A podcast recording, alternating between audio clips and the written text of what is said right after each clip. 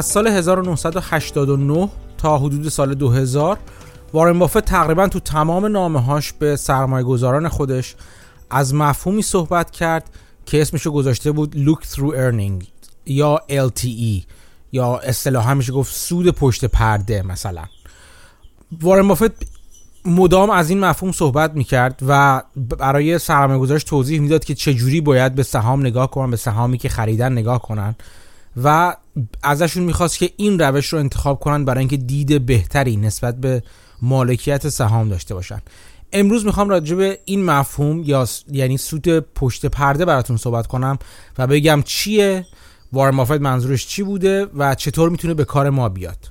سلام من مهدی هستم و این 28 مین قسمت پادکست من به نام پرس زنی در بازاره. با من همراه باشید.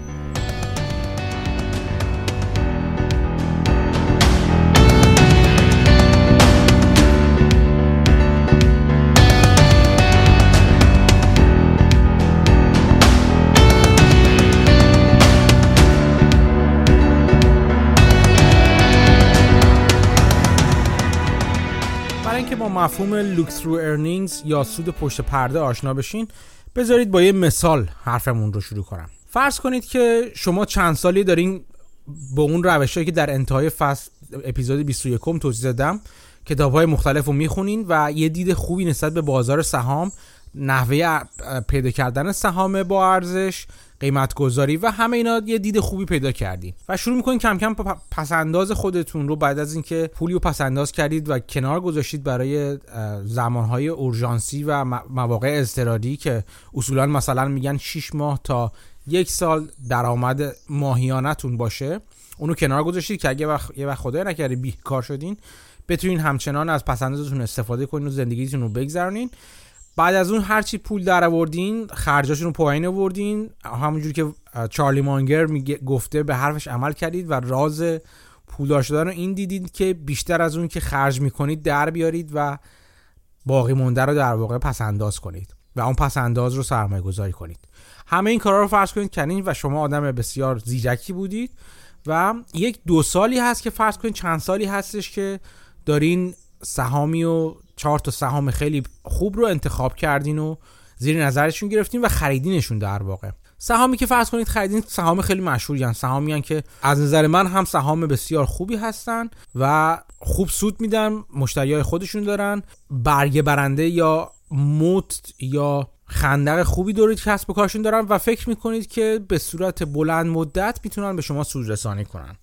فرض کنید این چهار تا سهام عبارتند از سهام شرکت کاسکو شرکت فروشگاه زنجیره کاسکو سهام گوگل یا شرکت آلفابت سهام هوم دیپو مثلا. من انتخاب کردم فرض کنید سهامی شرکت هوم دیپو شرکتی که مصالح و ابزارالات و اینجور چیزها رو میفروشه و شرکت استارباکس قهوه استارباکس قهوه فروشی های زنجیره کافی شاپ های زنجیره استارباکس. بسیار عالی فرض کنید تو این دو سال یه مقدار پولی گذاشتین کنار و حدودا 100 هزار دلار از این سهام این شرکت ها رو دارین. اینجوری هم دارین که سهامی که امروز در واقع دستتون دارید سهام 70 تا سهم کاسکو مثلا به قیمت حدود 350 دلار میشه مجموعا 24500 دلار. سهام گوگل دارین 20 تا سهام گوگل دارین فرض کنید قیمتشون 1500 دلاره. مجموعا 20 سهام 1500 دلاری شده 30000 دلار. سهام هوم دیپو که گفتم 90 تا سهام هوم دیپو دارین 275 دلار حدودا قیمتشه. مجموعا 24750 دلار. و استارباکس 300 تا سهم دارید. 85 دلار قیمت هر سهمتونه امروز و که مجموعا میشه 25000 و 25500 دلار. همین رو که با هم جمع کنید حدودا 104 هزار دلار و 750 دلار. قیمت و ارزش سهام امروزتون است. قیمتی که امروز تو سهام شما هستش. یه همچین پورتفولیوی فرض کنین برای خودتون بستین. شرکتایی که دوستشون دارین و می‌دونین که شرکت های خوبی هستن و انتخابتون هست ولی حالا می‌خوایم ببینین پورتفولیو سهام شما چطور چقدر خوبه. فکر می‌خوایم بکنین که یه بالاخره یه پیش بینی می‌خوایم بکنیم. ببینین که اگه این سهام رو نگه دارید در بلند مدت توی ده سال آینده پورتفولیو شما اوضاعش چجوری خواهد بود؟ اگه اوضاع همین بر همین منوال جلو بره. در واقع look through earnings یا سود پشت پرده چیزی نیست جز این که ببینید سهم شما از این شرکت ها از درآمد و سود این شرکت ها چیه. اگه یادتون باشه بارها تو هم حساب توییتری هم توی پادکست گفتیم که خرید سهام شرکت خرید یه عدد روی تابلو نیستش.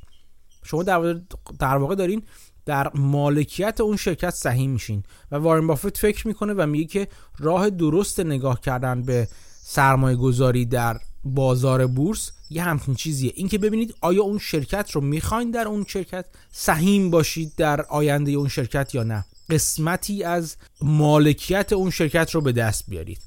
Look through earnings یا سود پشت پرده همین هستش.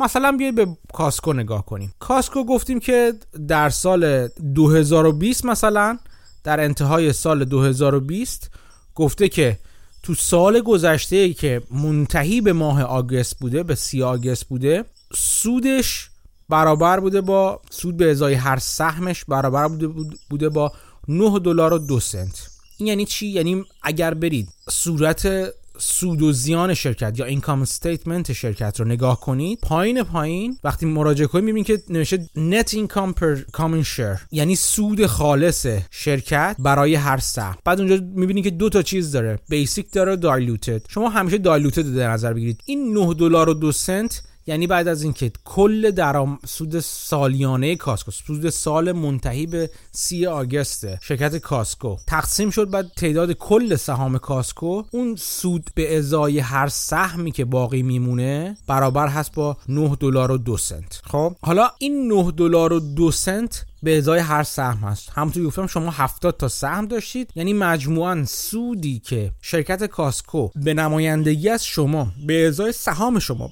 به دست آورده برابر هست با 70 سهم ضرب در.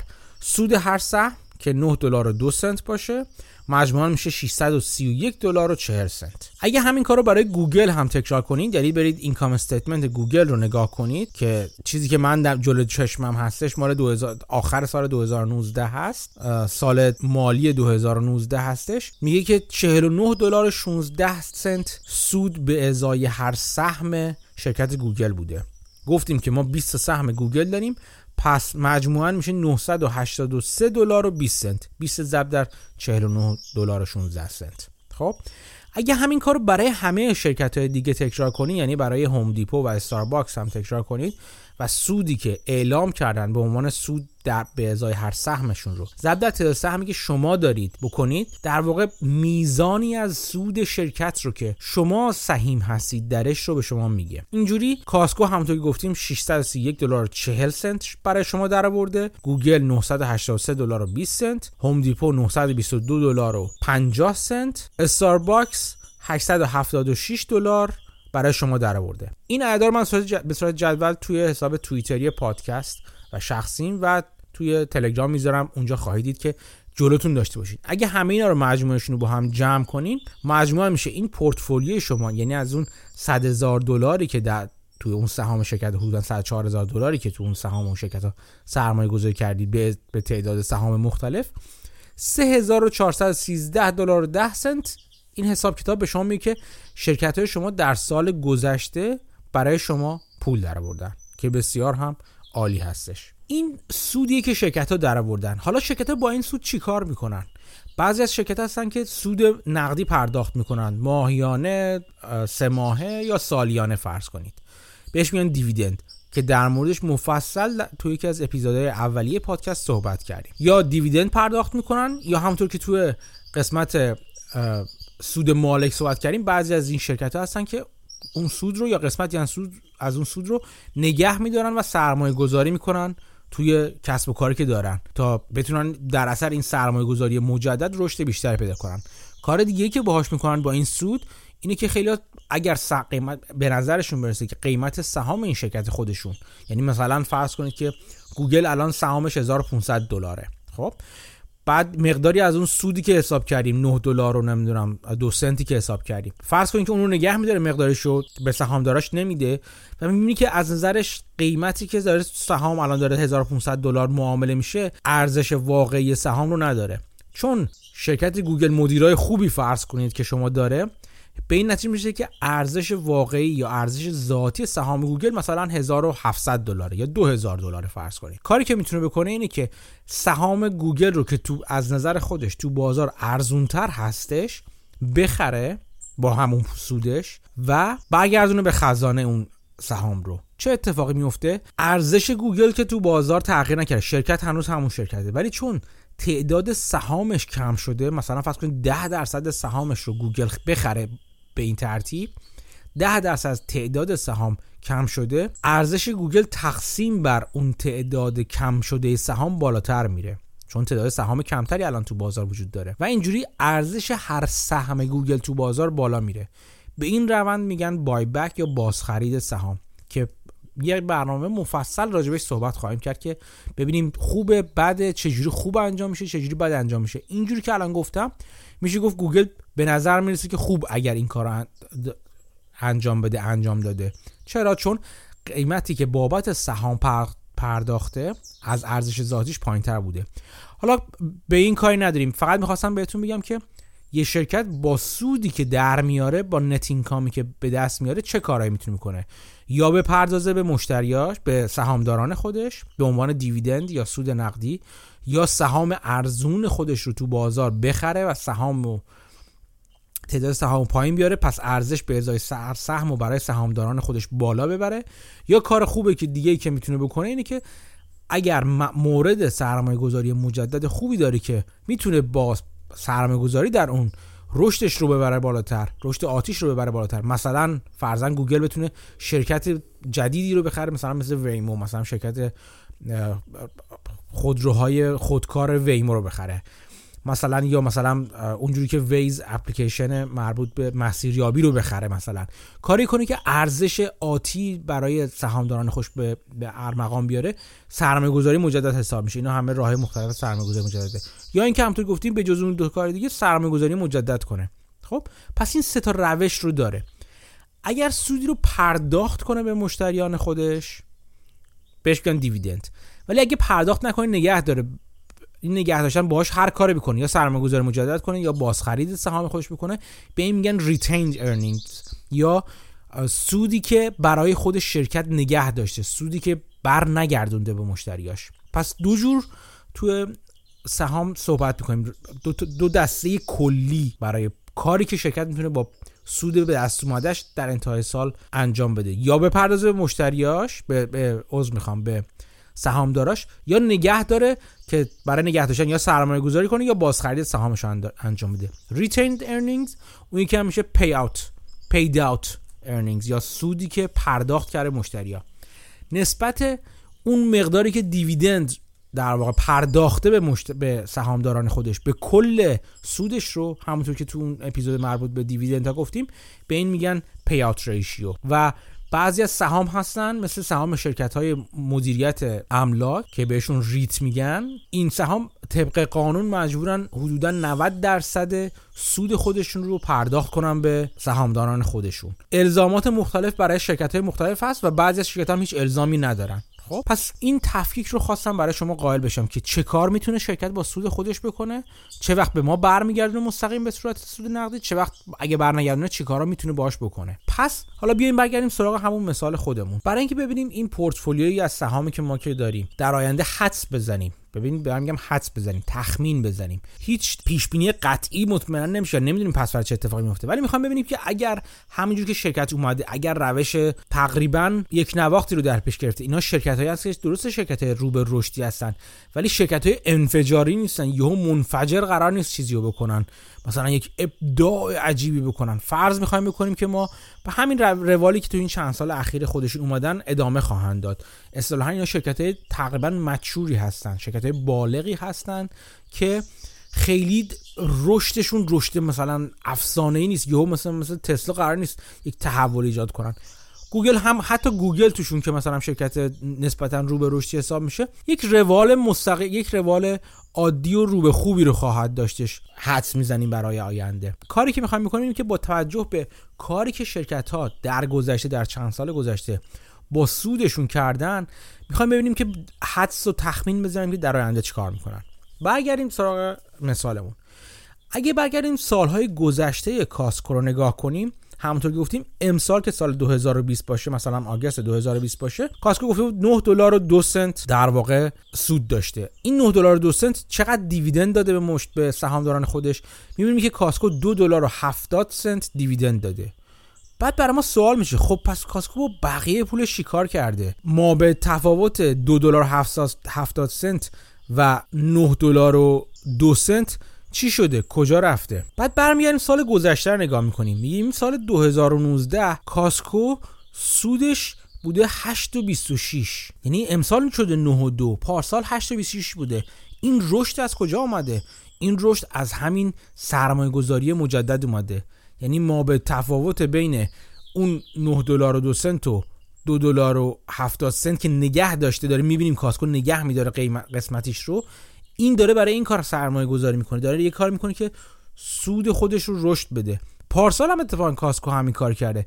پاسکال پارسال که کاسکو 8 دلار 26 سنت در آورده بوده فقط 2 دلار و 44 سنتش رو پرداخت کرده به عنوان دیویدند یا سود نقدی به سهامدارانش. اگه برگردیم سال قبل می‌بینیم سال قبل که درآمد کاسکو رو نگاه می‌کنیم سود کاسکو رو نگاه می‌کنیم می‌بینیم 7 دلار و 9 سنت بوده. می‌بینید 7 دلار و 9 سنت به 8 دلار و 26 سنت به 9 دلار و 2 سنت داره میره بالا. این رشد سود نتیجه همون سرمایه گذاری هایی که انجام داده کاسکو. سرمایه گذاری از کجا انجام داده؟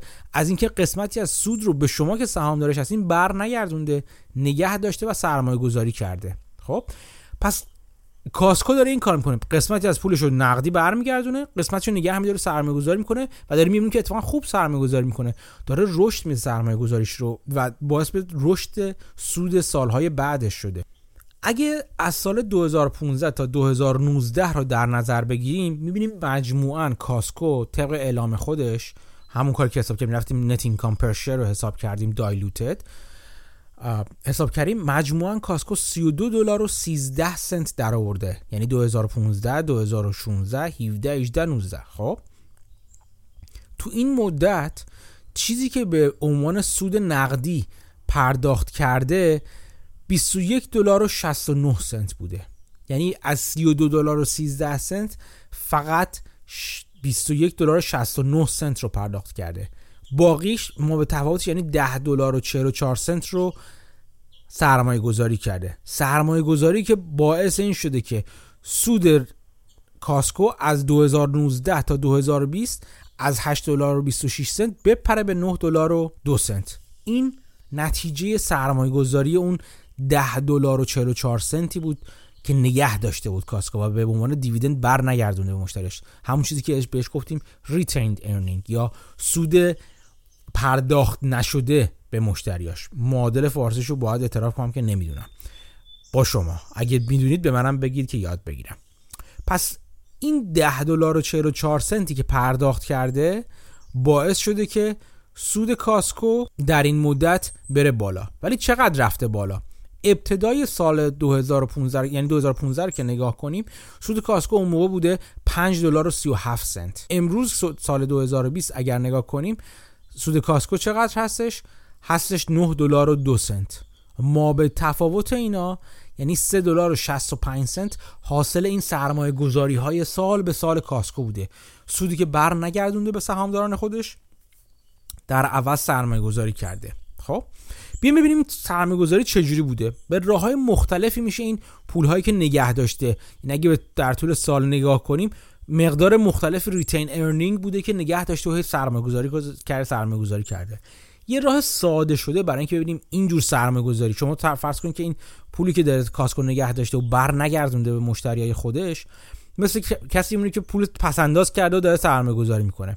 روش های مختلفی میشه نگاه کرد که این اختلاف سود امسال با 2015 که گفتیم 3 دلار و 65 سنت سودمون در طول سالهای رفته بالایی رفته بالا به 3 دلار 65 سنت اضافه شده به سود سال 2015 خودمون منتج شده یا منتهی شده. یعنی 10 دلار و 44 سنت سود نگهداری شده و پرداخت نشده منجر شده به 3 دلار و 65 سنت. یه روش ساده شده برای اینکه ببینیم این بازدهی این سرمایه گذاری کاسکو توی کسب و کار خودش چی بوده؟ اینه که بیایم 3 دلار 65 سنت یعنی اختلاف سود سود مقدار افزوده شده به سود کاسکو رو. تقسیم بر میزان سرمایه گذاری کنیم که 10 دلار و 44 سنت بوده. میزان سرمایه گذاری همون مقدار سودهایی که پرداخت نکرده و نگه داشته. ضرب در 100 کنیم. میشه 34 و 96 درصد. این میزان سرمایه گذاری که در طول این سالیان انجام داده بازدهی اون سرمایه گذاری که کاسکو با سود پرداخت نشده به مشتریاش انجام داده. یعنی کاسکو به جای منش بدین که پول بذاره تو جیب من شما سرمایه گذاری کرده و این سرمایه گذاری با منتج به سود بیشتری شده که امروز داره تو کاسکو به دست میاره. بازدهی سرمایه‌گذاری یکی از راههای محاسبه کردنش این هست. اینم بگم روش های بسیار مختلفی هست برای اینکه و سختی بعضا هست برای اینکه واقعا ببینیم بازدهی این سرمایه گذاری کاسکو چجوری بوده چون سالهای مختلف به میزانهای مختلف retained earning یا سود نگه داشته شده رو گذاشته توی این سرمایه گذاری خودش و بازهای زمانی داره. روش های مختلفی میشه, حساب کرد که مثلا time weighted rate of return یا نرخ بازگشت سرمایه گذاری وزن دهی شده بر اساس زمان. بر اساس اینکه کی این کار انجام داده. اینکه پولی که ما دو سال پیش گذاشتیم با پولی که مثلا پارسال گذاشتیم اینا ارزششون همونطور که دیدیم مختلفه. ارزش پول در زمانهای مختلف متفاوته. یه روشش این TWRR هستش که بهش میگن Time Weighted Rate of Return. یه روش دیگهش که قبلا در موردش توی توییتر هم نوشتم و دوباره اون رو ریتوییت خواهم کرد. بهش میگن روش دیتس معروف هستش. بعد روش مودیفاید دیتس معروف است و روش مختلف است که سعی می‌کنید دقیق تر و دقیق تر سود سرمایه گذاری های مدام یه ذره یه ذره رو توی کسب و کار نشون بده محاسبه کنه. این را که گفتم یعنی افزایش سود تقسیم بر میزان کل سرمایه گذاری بدون در نظر گرفتن زمان. ضرب درصد این لوری ترین اصطلاحا و سردست ترین روش محاسبه بازگشت سرمایه گذاریه خب یعنی در واقع اگه با این روش این روش رو به عنوان روش خودمون قبول کنیم و بخوایم مقایسه کنیم سهام مختلف رو با هم دیگه این کار به ما میزان نشون میده کاسکو چقدر خوب داره سرمایه گذاری می‌کنه چقدر خوب نتیجه می‌گیره بابت سرمایه گذاریش.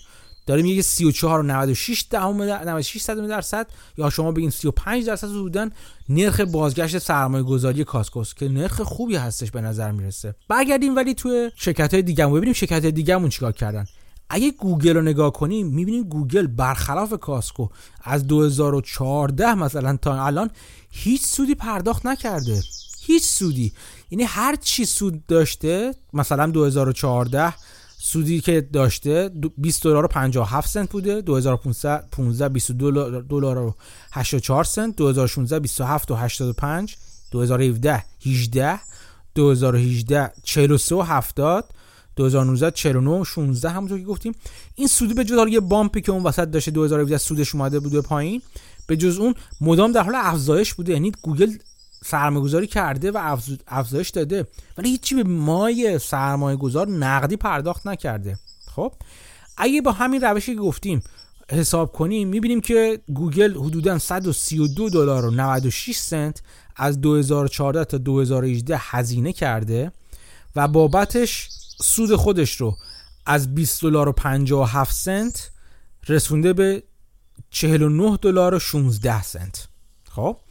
کم نشده. تقریبا دو برابر کرده خیلی هم خوبه. ولی اگه به همین روش حساب کنیم نرخ بازگشت سرمایه گذاری گوگل رو می‌بینیم که گوگل 21 و نیم درصد فقط بازگشت سرمایه گذاری بوده که توی کسب و کار خودش کرده. خب؟ این نکته جالبی یعنی کاسکو با اینکه به نظر شرکت یه شرکت ساکاسکو شرکت فروشگاه زنجیری به نظر خیلیش نمیاد شرکت سوددهی باشه در مقایسه با گوگل. و اگه سرمایه گذاری تو کار خودش حداقل کرده باشه کاری به قیمت سهام نداشته باشین فعلا. قیمت سهام هر نظری که مردم راجع به شرکت دارن نظری که بازار راجع به شرکت شما داره. بگردید به درآمدهای خود شرکت نگاه کنید اگه نگاه کنید می‌بینید که کاسکو اتفاقا اون مقدار سودی که به شما نقدی برنگردونده و باهاش کار کرده و سر کرده سود خودش رو اضافه کنه خیلی بهتر از گوگل عمل کرده. اگه همین کار رو برای شرکت دیگه انجام بدیم و من اینو توی جدول می‌ذارم توی جدول می‌ذارم توی حساب توییتری پادکست و شخصی و همینطور کانال تلگرام. می‌بینیم که بازگشت سرمایه گذاری سودهای پرداخت نشده به سهامداراش. برای کاسکو همونطور که گفتیم 34.96 درصد حدودا 35 درصد. خیلی عالی. گوگل 21.5 درصده. هوم دیپو یا اون شرکت ابزار و وسایل فروشی و وسایل خونگی فروشی 29 و 22 درصده.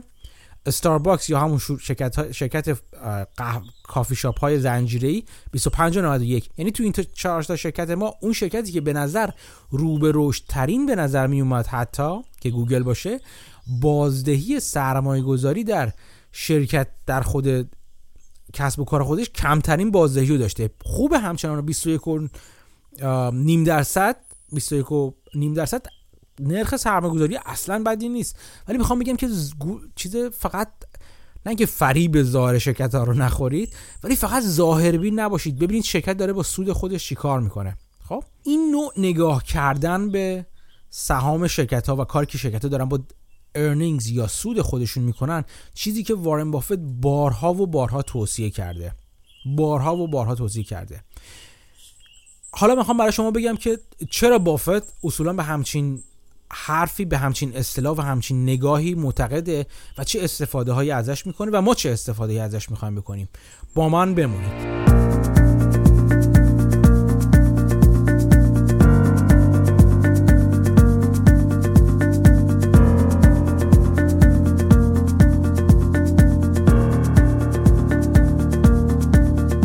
قبلا راجع به ساختار شرکت وارن بافت که برکشار هاتاوی باشه چند باری صحبت کردم.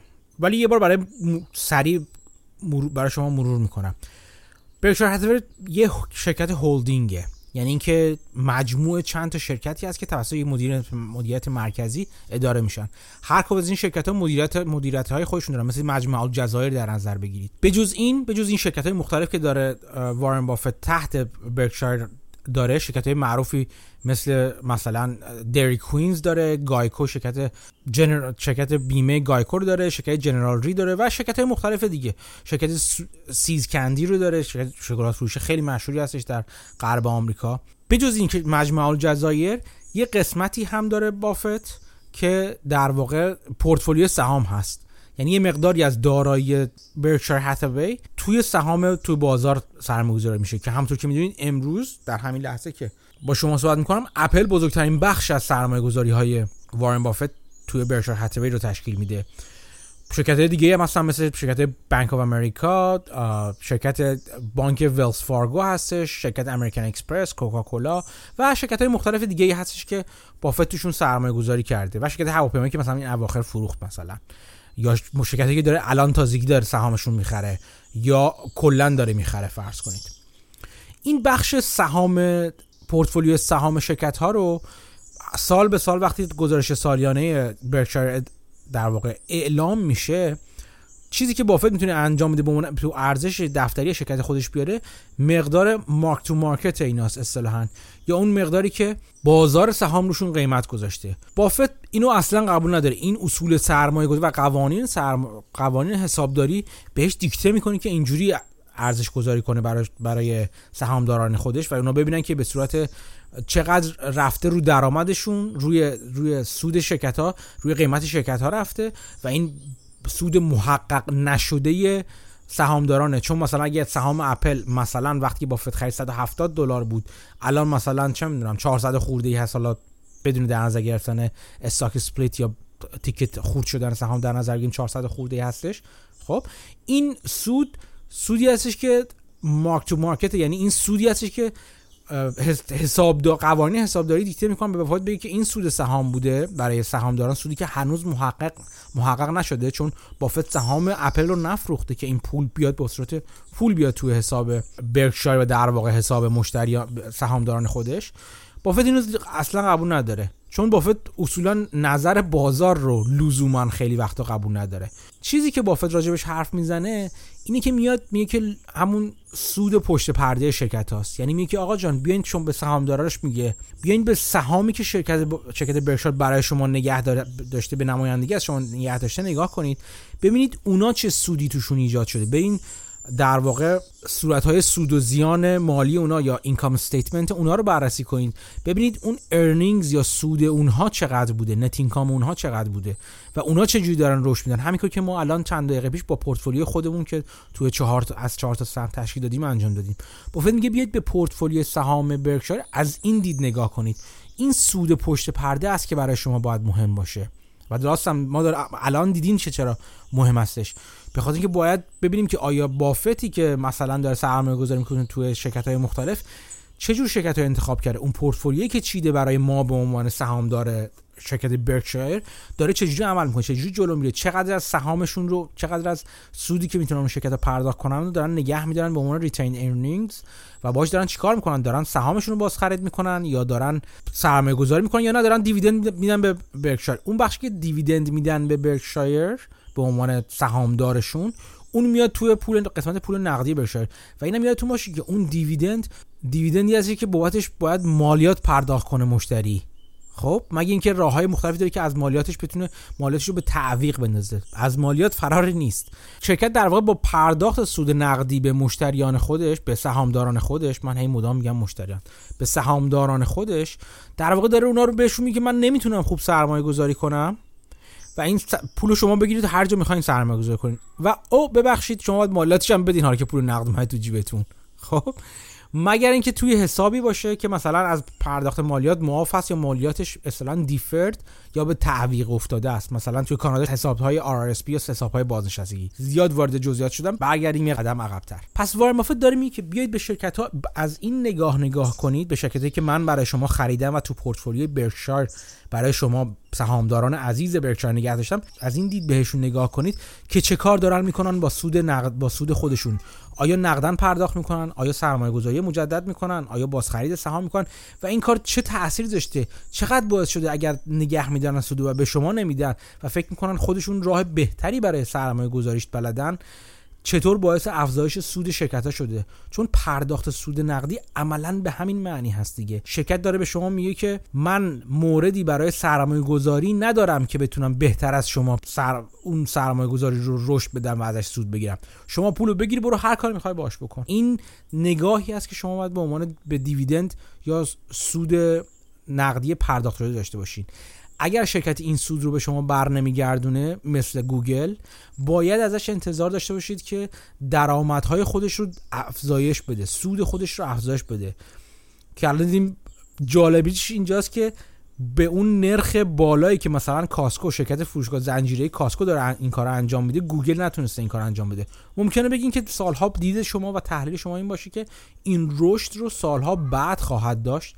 که اون بحث جدایی می‌تونیم می‌تونیم راجبش حرف بزنیم و تحلیل کنیم در واقع. پس این این مهم هستش که معنی dividend معنی سود نقدی چی هست؟ معنی retained earning یا سودی که نگه داشته شرکت برای خودش چی هست؟ برای خودش که نه. برای شما به عنوان سهامدارش نگه داشته که بهتر سرمایه گذاری کنه و باهاش بهتر کار کنه. همونطور که گفتیم بافت میگه از شما دعوت می‌کنه که شما هم به این دید به سهام خودتون نگاه کنید چون من بافت دارم به سهامی که می‌خرم برای شما به این دید نگاه می‌کنم. این چه, چه به چه کار ما میاد؟ گفتیم به چه کار ما میاد. به این کار ما میاد که ببینیم که پورتفولیو ما داره چقدر خوب عمل می‌کنه. ما بحث رها قرار شد تخمین بزنیم در آینده چجوری پورتفولیومون داره رشد می‌کنه. برگردیم یه نگاه سریع بهش بندازیم ببینیم که خب با این اطلاعاتی که به دست آوردیم حالا که فهمیدیم بازگشت سرمایه گذاری مجدد هر کدوم از این شرکت های ما روی سودی که نگه داشته چقدر هست چجوری آینده رو تخمین می‌زنیم؟ این هیچ کار عجیب نیست جز یه فایل اکسل که می‌تونید براش خودتون بنویسید. در واقع تو فایل اکسلتون فرمول بندی کنید. چیزی که من یه مرور کوچیک می‌کنم روش همون payout ratio یا نسبت پرداخت نقدیه. گفتیم که نسبت سود نقدی یا dividend ی که به شما پرداخت میشه به کل سودی که شرکت در میاره. یعنی که شرکت فرزن کاسکو رو اگه در نظر بگیریم توی اون چند سالی که گفتیم بهتر اینو payout ratio هم payout ratio لحظه‌ای نگیریم ببینیم پارسال چقدر پرداخته پیارسال چقدر پرداخته. همیشه بهتره ما داریم چون داریم یه نگاهی به گذشته میندازیم و می‌خوام یک trend ی و یک روندی رو ببینیم و برای آینده همون روند رو برونیابی کنیم یا extrapolate کنیم به قول معروف. اگر فرض کنیم شرکت همونطور که داره تا حالا کار کرده داره کار می‌کنه این مخصوصا برای شرکت های مچور یا بالغ همونطور که گفتم که روی روال افتاده کارشون عمل می‌کنه. مثلا می‌خوام این تو 10 سال آینده چیکار می‌کنه. مثلا می‌بینیم که کاسکو کلا درآمدش تو چند تو 5 سال گذشته 41 و 15 دلار بوده 15 صدم دلار بوده و از این مقدار 24 دلار و 39 سنت رو پرداخت کرده. پس پیات ریشیوش میشه حاصل تقسیم این دوتا با همدیگه یعنی 59 و 27 این نسبت رو برای بقیه هم حساب کنیم یعنی میزان dividend ی که پرداخت کردن تو 5 سال اخیر. به میزان سودی که درآوردن تو 5 سال اخیر مجموع به مجموع رو تقسیم کنیم. برای گوگل می‌فهمیم که 0 درصده. همونطور گفتیم گوگل dividend ی پرداخت نمی‌کنه. برای Home Depot 45 و 84 صدم درصده و برای استارباکس 42 و 88 صدم درصده. میانگین payout ratio یا payout ratio اوریجی که داشته. خب اینم یه نکته جالب دیگه است اینجا می‌بینیم. Costco با اینکه بیشترین پول رو به مشتری به سهامداران خودش برگردونده با اون پولی که نگه داشته هم بهترین بازدهی رو داشته. یعنی هر جور نگاه Costco داره خیلی خوب عمل می‌کنه. گوگل با اینکه هیچی پرداخت نکرده مشتری خودش کمترین بازدهی سود نگه داشته شده رو هم برای مشتریاش خودش داشته. باز میگم به قیمت بازار نگاه نمی کنیم فعلا.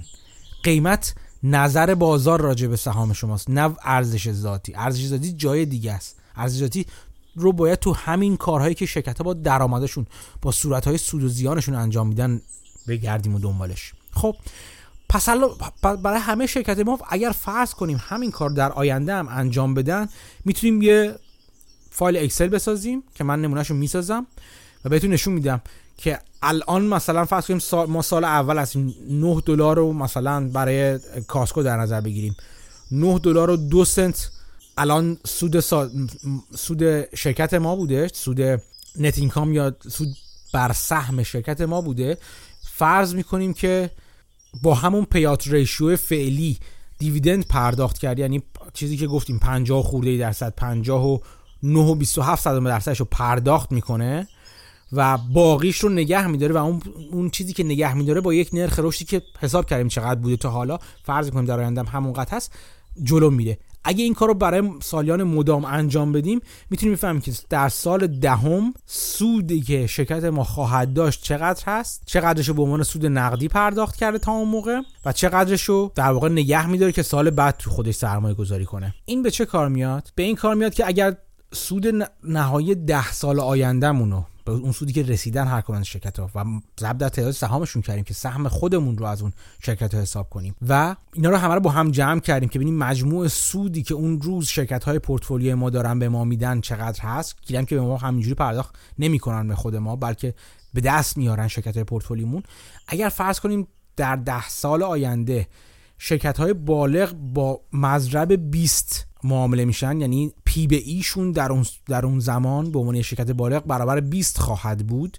می‌تونیم اون سود رو ضرب در 20 کنیم و حدس بزنیم ارزش پورتفولیو ما چقدره. اگر این کار رو بکنیم می‌تونیم بفهمیم که بعد از 20 سال ارزش پورتفولیومون این پورتفولیو که من برای شما تعریف کردم حدودا 335 هزار دلار خواهد بود.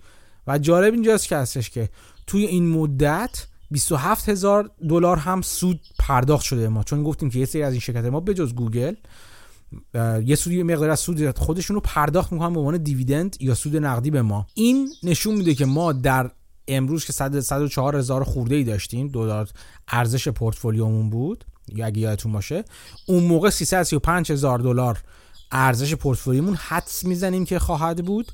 به علاوه 27 هزار دلار هم که تو این مدت پرداخت کرده. اگه اینو سود مرکبش رو حساب کنیم چیزی در حدود 13 و 78 صدم دلار میشه که سود خوبیه. حالا اینجا سوالای مختلفی وجود داره و شک‌های مختلفی وجود داره. شما ممکنه بیاین بگین که آقا جان از کجا می‌دونی که تو 10 سال دیگه پی به ای این پورتفولیو تو برابر 20 خواهد بود؟ چرا 15 نشه؟ چرا 25 نشه؟ همه صرفه شما درسته. جواب من به شما این خواهد بود که ما کاری که داریم می‌کنیم یک تخمینه. هیچ کس نمی‌تونه آینده هر کس به شما میگه آینده قیمت شما انقدر هست؟ چرت پرت گفته. ما داریم تخمین می‌زنیم. شما همین الان برید از شرکت های بیمه مثلا یا شرکت سرمایه گذاری بخواید پول شما براشون سرمایه گذاری کنه مثلا میگه بازار سهام در ده سال آینده ما حد می‌زنیم که مثلا 7 درصد سود به شما پول شما خواهد داد. بعد به شما میشنن یه برنامه هایی دارن و یه جدولی دارن. برای شما حساب می‌کنن اگه اینقدر پولتون رو هر ماه درآمدتون رو سرمایه گذاری کنین در این طول این مدت بعد از مثلا 20 سال زمان بازنشستگی ارزش این پسندازهای سرمایه گذاری شده شما برابر فلان قدر دلار خواهد بود فلان قدر تومن خواهد بود. این رو اینا هم به شما تضمینی دارن نمیدن که شما انقدر پول خواهید داشت. بلکه حرفشون این که ما با فرضیاتی که داریم به این عدد خواهیم رسید. همیشه مهمه که شما مرور کنید فرضیات این شرکت های سرمایه گذاری شرکت های بیمه. شرکت که دارن برای شما پولشون پس‌انداز می‌کنید که در آینده مثلا 20 سال بعد به شما حقوق بازنشسته بدن بر چه اساسه؟ بعد وقت میاد میگه برای شما توضیح میدن که یا برین اگه fine print یا اون ریز نوشته این شرکت ها اون پروپوزال یا پیشنهاد شرکت ها رو بخونید می‌دونید ببینید که آره مثلا گفته که بازار سهام توی 100 سال اخیر مثلا 8 درصد سود داده یا مثلا 7 درصد سود داده. ما بر این اساس 7 درصد داریم سودمون رو در نظر می‌گیریم. ممکنه یه سالایی بره بالا یه سالایی بیاد پایین ولی فکر می‌کنیم به صورت کلی و میانگین و سود مرکب این سالها در 20 سال آینده 7 درصد رو خواهد داشت. ممکنه بعضی خیلی به قول معروف اگریسیو تر یا جاه طلبانه تر پیشنهاد بدم. میگن نه مثلا اگر از سال 2010 تا 2019 رو در نظر بگیریم مثلا 12 درصد سود مرکب S&P 500 یا شاخص سهام بازار آمریکا بوده. بنابراین ما 12 درصد در نظر می‌گیریم. پول شما با نرخ 12 درصد رشد خواهد کرد توی 20 سال آینده. فرضیات مختلف یعنی با فرضیات مختلف به اعداد پیش بینی شده و تخمینی مختلف خواهیم رسید.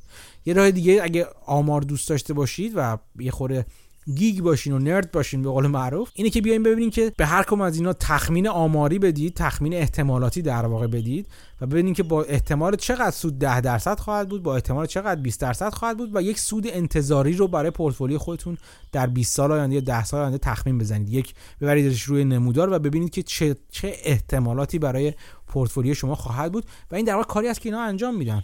شرکت های سرمایه گذاری شرکت های خانوادگی مخصوصا انجام میدن. توی چندین نوع شرکت سرمایه گذاری داریم توی حداقل آمریکا تو ایران من خیلی نمی‌تونم بگم. یکی از جذاب ترینشون به نظر من شرکت سرمایه گذاری هستش که پول خانواده های پولدار رو مثلا راکفلر ها اسمشون شاید شنیده باشید یا کخ ها مثلا خانواده کخ. اینا خانواده خیلی گردن کلوف و قدیمی و پولدار آمریکایی هستن. اینا دارایی های خودشون رو سرمایه گذاری می‌کنن و یک دفترهای سرمایه گذاری خانوادگی دارن که آدم های وارد میشن با پول اینا سرمایه گذاری های محافظه کارانه می‌کنن. چون قرار خیلی جانگولر بازی در بیارن. اینا می‌خوان پول توی ثروت توی خانوادهشون سالهای مدید باقی بمونه و آروم آروم رشد کنه. هیچ علاقه به جهش سود ندارن جهش دارایی ندارن بلکه می‌خوان دارایی خودشون تضمین کنن.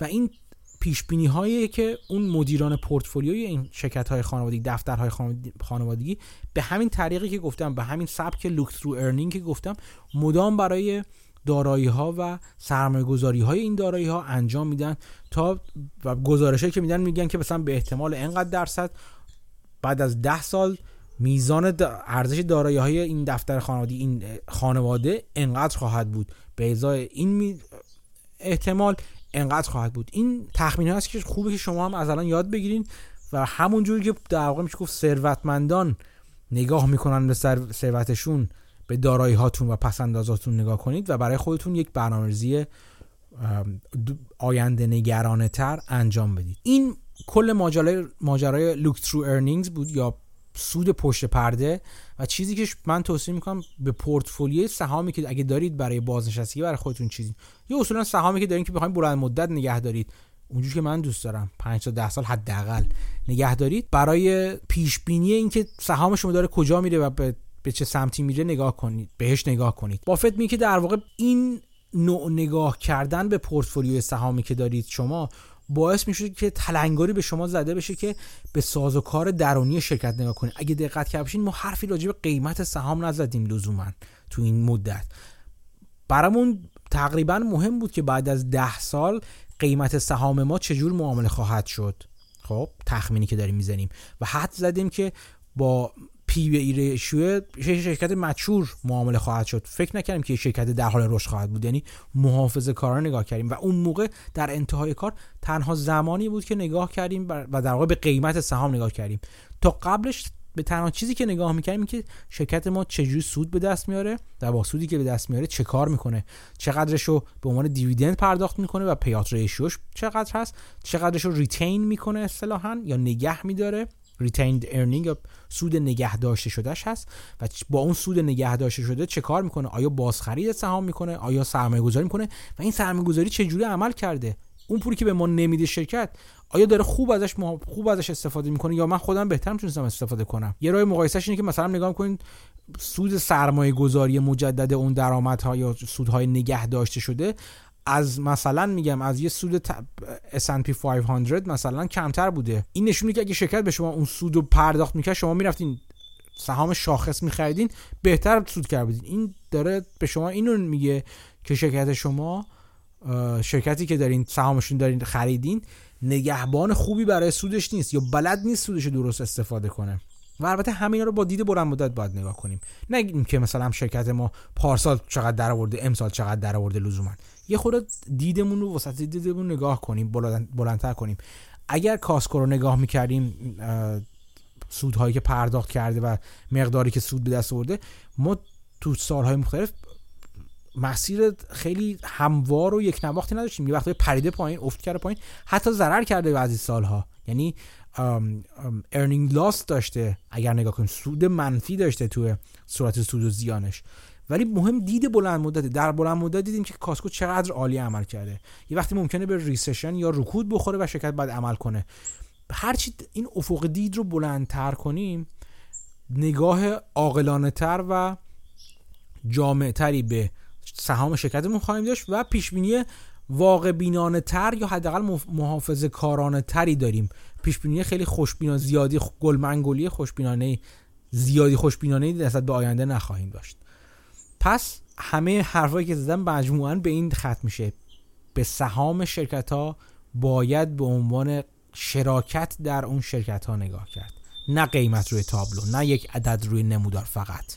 من هیچ مخالفت عجیب و غریبی با تکنیکال آنالیسیس ندارم. خود من شخصا به عنوان سلیقه خودم کاری که استفاده می‌کنم خودم هم ازش استفاده می‌کنم مخصوصا برای نقاط ورود با توجه حجم معاملاتی که داره میشه رو سهام شرکت و اینکه چه سطوح مقاومتی روانی رو تو بازار می‌خواد بشکنه ممکنه سهام شرکت رو بخرم. ولی فقط اینه که ترجیح من شرکت خوب رو انتخاب کردم. این که ازش استفاده این استفاده رو گاهی می‌کنم که کجا بخرم سهام این شرکت خودم رو؟ در اوج هیجان زدگی بازار بخرم یا در اوج ناامیدی بازار بخرم؟ تحلیل اصلی من روی سهام شرکت و توصیه به شما, توصیه به شما این هستش که روی خود شرکت باید باشه. روی سازوکار اون کسب و کار باید باشه. اینکه توی اون شرکت چه خبره؟ چی میگذره؟ نه نظر مردم چی هست. چون گفتیم قیمت نظر سهامداران نظر بازار نظر معاملهگران راجع به اون سهام هست. نه اینکه واقعا روی توی اون شرکت چی میگذره. این دو تا دید رو من تقریبا تو هر اپیزود به شما میگم که تفکیک با... کنیم با هم دیگه. از هر دوش هم باید استفاده کنید. اینجوری نیست که یکی رو فراموش کنید. بگین اصلا من تا ابد به قیمت به نظر بازار کاری ندارم و فقط کار خود نخیر همچه خبر نیست. اگر شما شرکت ارزشمندی رو پیدا کردید که بازار اون ارزش رو تو اون شرکت نمی‌بینه اوضاع خوبی نخواهید داشت شما. و این بازار هیچ وقت ممکنه اون سهام ارزش سهام رو نبینه تو شرکت شما. بنابراین نظر بازار مهم هست. باید بفهمین که بازار چی می‌بینه چرا اینو می‌بینه و کی برمیگرده نظرش نسبت به شرکتی که شما دارید. ولی دید باید عمیق باشه.